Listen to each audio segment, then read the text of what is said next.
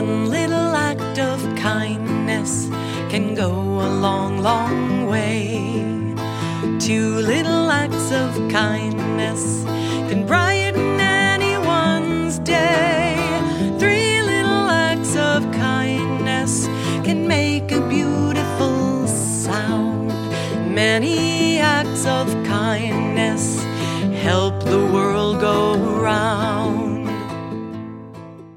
Hi, and welcome back to Tell Me What Happened, the podcast that features people from all walks of life telling us an interesting story from their childhood that has impacted who they are today.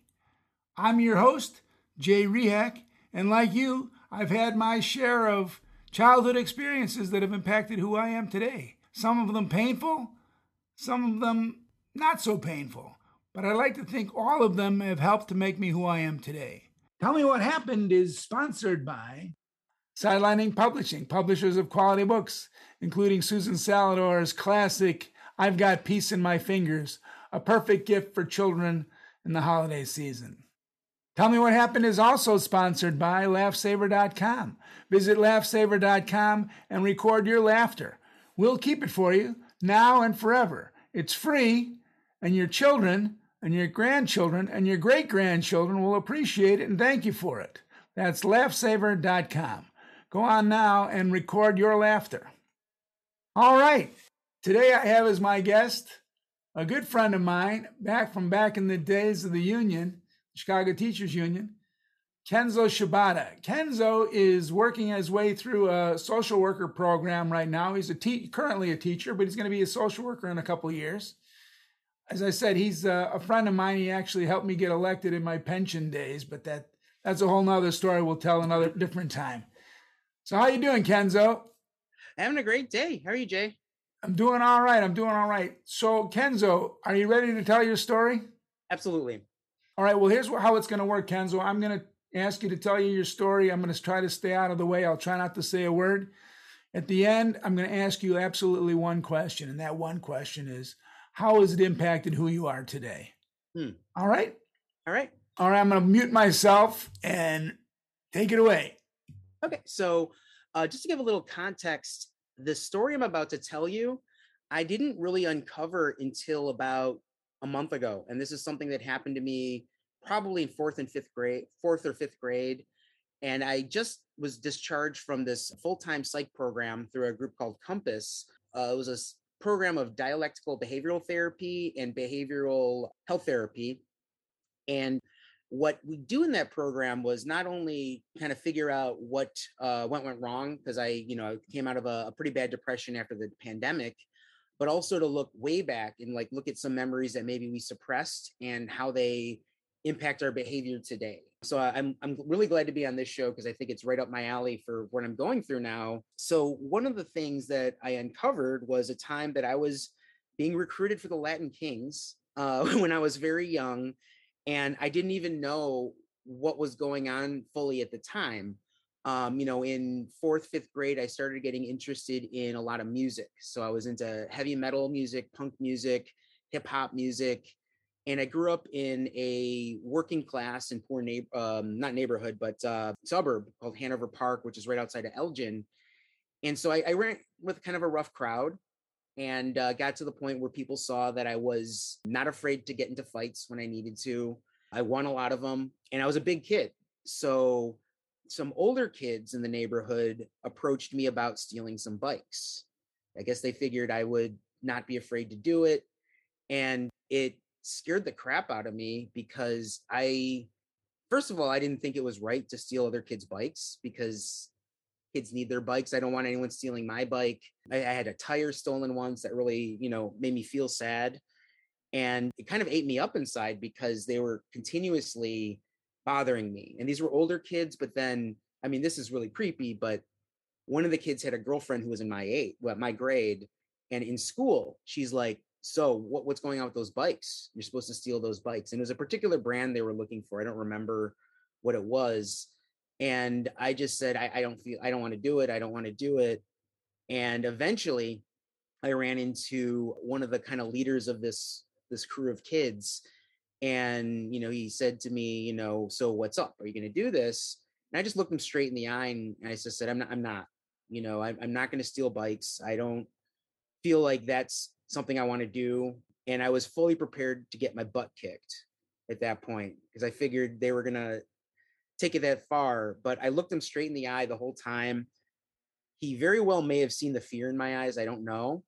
But he just kind of patted me on the back and said, fine, and then just walked the other way. And they never bothered me again. And at that point, I made a decision I was going to stop hanging out with, you know, some of those kids. And I figured at that point, by really pursuing my interest in like punk music and heavy metal music, that would put me out of that lifestyle completely because they didn't want to mess with people. They didn't want to like have people around them who were had long hair and wore torn jeans and all that stuff. They all dressed very nicely and had very uh, nice hairdos. So, you know, pretty much all of those facts I always knew. Like I always that's a story that I was been able to tell my entire life. But through this program of therapy, you know, we uncovered some more stuff about it. And, you know, part of it is later on in life, some of those older boys and even some of the kids my age were members of the Latin Kings, the Lat- the local Latin King crew. And it didn't occur to me at the time that they were recruiting me for their what they're called the Pee Wee Kings, like the, the young kids that they kind of feel out to see whether or not they're gonna elevate them to full status. And in that process, you know, you you get beat in, and if you want to leave, you get beat out. Uh, you get they call it a violation and none of that occurred to me. The only thing that occurred to me was that I didn't want to make other kids sad by taking their bikes. And thinking back on that, I, I needed, you know, in the program, I myself and other people in these group sessions validated me for that because what it was was even though I had a lot of violence in my household and in my life growing up, for a lot of kids, that would become like the easy next step is like joining a crew of people who are going to show you brotherhood and then continue that cycle of violence in your life. And, you know, by the way, one of those kids I knew was dead by uh, his senior year of high school, who he was shot to death. And so even though I didn't realize I was kind of looking out for myself, I think I was. And kind of seeing patterns of violence earlier in my life, I didn't fully acknowledge it, but I was keeping myself out of that. And you know, the heavy metal and the punk scene has its own violence. We have mosh pits and we have all that, but the difference is you go into a mosh pit and you fall, someone picks you up, pats you on the back, sees if you're okay. And you know, I had one instance where I ended up with 12 stitches in my head, but every band that was playing that night came to see if I was okay and you know autographed you know uh, my bandage and all that and you know, I really felt like a brotherhood there, and no one was expecting me to steal bikes or do anything further to, to you know make my life difficult or other people's lives difficult.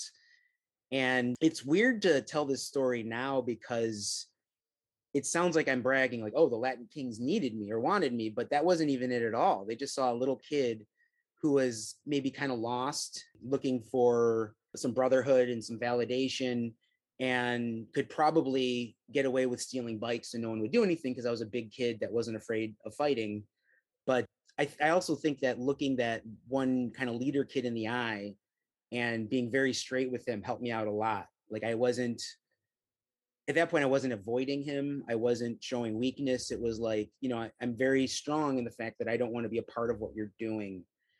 And, you know, it put me on a much better path, even though some people looked down on me because I had long hair and I wore like heavy metal shirts and all that.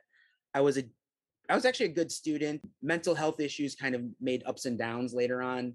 Like I'd have a straight A semester and then a straight C semester here and there, which now I, I used to really feel bad about myself because of that. And now being in therapy and now being on medication, I understand that my mood just wasn't regulated and something could have triggered me that led me to like allow grades to drop. And, you know, since then, I've been just kind of on top of the ball with everything I'm doing. And that's why, you know, I'm fully confident now. Well, grad school was, uh, I, I took that very seriously. So I got really good grades there. And that was the first time in my life I was consistent with good grades.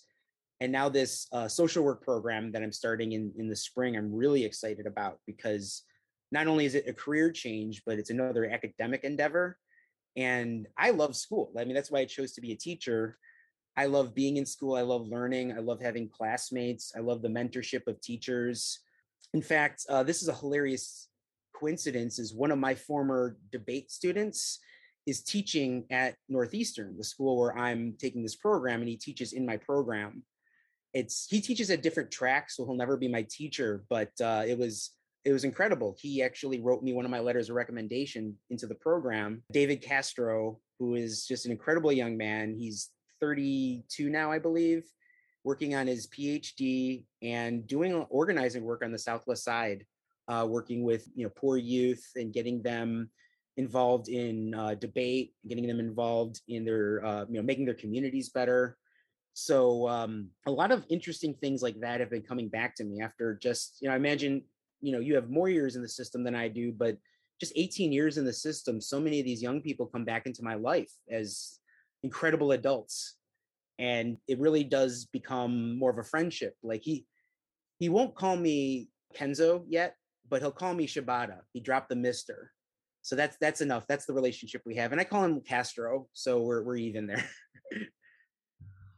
I, I love it and i do know that feeling by the way uh, kenzo of the students that i'm in my life as i i've been in it for 30 was in it for 30 some years i just retired but i mm-hmm. actually reached out to a former student of mine to help me uh, on a project that I'm doing, and you know he he definitely became the teacher, and I'm the student at this point. But I got no problem with that because, sort of like you said, there's a uh, a beautiful symmetry to the notion of being a teacher and being a learner that I believe that each one of us is, and that each one of us has the capacity to teach somebody something else. Your story, your childhood story is something that I had no idea about you. Uh, you know, that's uh, I love the fact that you didn't steal the bikes. I'm sorry I recruited in the first place in the sense that it must have been so hard as a little fourth or fifth grader to have to stare down uh, an older person and just go, I just don't want to do that. Mm-hmm. But uh, that courage really does move me to tears in the sense that I know a lot of little kids you know don't have necessarily have that strength and you know they become victims to a to a larger system and that system is one that's based on the preying on people's uh, weaknesses or their their uh, emotional weaknesses or difficulties, et cetera. That again, everybody does have a desire to belong. I. I tell you right now, this true story, and I don't know if that I'll keep it in here, but I have a great respect now for heavy metal kids that I didn't have 10 minutes ago. I thought these guys are just upset about everything, but it turns out maybe somebody's trying to say this is an alternative way to think non-violently or whatever. I, I don't know, but it's you've, you've changed my perspective on on that. So how do you, I, I, you've already sort of answered the question, but how do you think this is that memory, that experience has impacted who you are today? I mean, you're you're going on to social work, so I think there's something right there that's pretty clear. But but go ahead, I'll I'll stay out of the way. Well, I definitely you know that the specifics of the, the, experience i didn't really unpack until recently you know the the whole idea that like i would have been on a track to be in a gang uh but certainly like hanging out with the kids that i did when i was younger has helped me in the classroom quite a bit.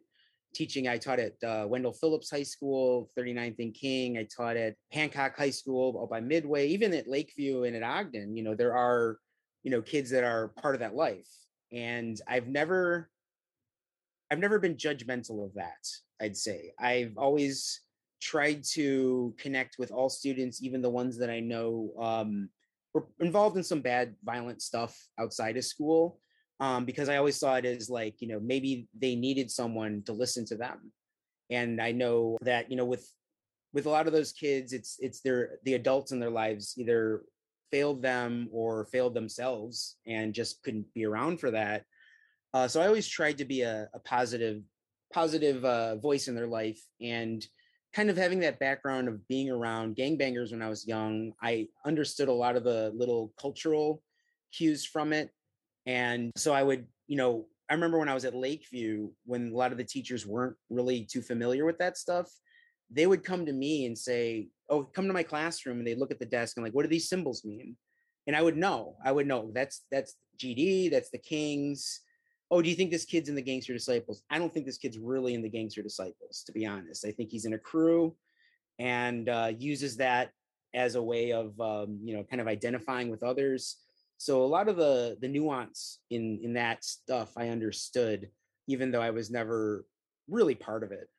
Well, thank you for your story, Kenzo. I'm telling you, it's it's great to hear your voice. Great to talk to you. I haven't talked to you in a little while like I said, now I will look at you differently the rest of my life. Oh. I will look at you as a little fourth and fifth grader who's standing there going, No, I don't want to steal a bike. I just think that's genius. I think that's courage. That's something that uh, you should be very proud of that moment. I hope you are, because uh, I think it probably did impact the trajectory of your life, and you've helped out so many kids over the, over the years. And I think that you're profoundly right relative to you know looking at human beings, kids, and saying you know these these guys who are in the gangs or, or associated in that, it's like, you know, they got some bad breaks, etc. They're still, you know, struggling to make sense of their lives like the rest of us. And it's definitely, uh, I'm sure it made you a better teacher and will make you a better social worker. And so I appreciate that. But, but anyway, great hearing your voice. Same here, Jay. Good to see you. Yeah, thank you very much. All right. Well, take care. Have a great day. Well, that's our show. I thank our guest, Kenzo Shibata, good buddy of mine. I'd like to thank our sponsors, Tell Me What Happened, and LaughSaver.com. Until next time, this is Jay Rehak asking you all to stay safe out there and try not to hurt anybody.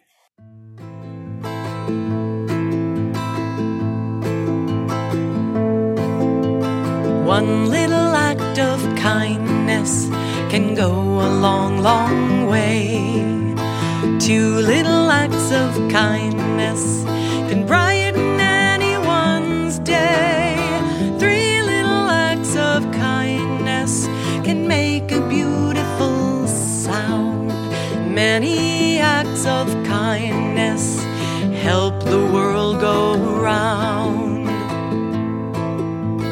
One little loving word can go a long, long way. Two little loving words can brighten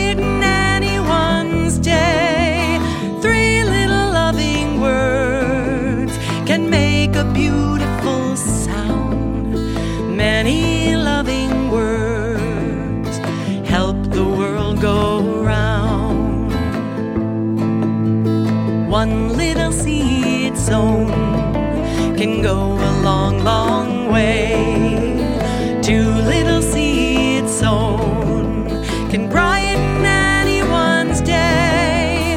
Three little seeds sown can make a beautiful sound. Many seeds sown help the world go around. One little child's laughter can go a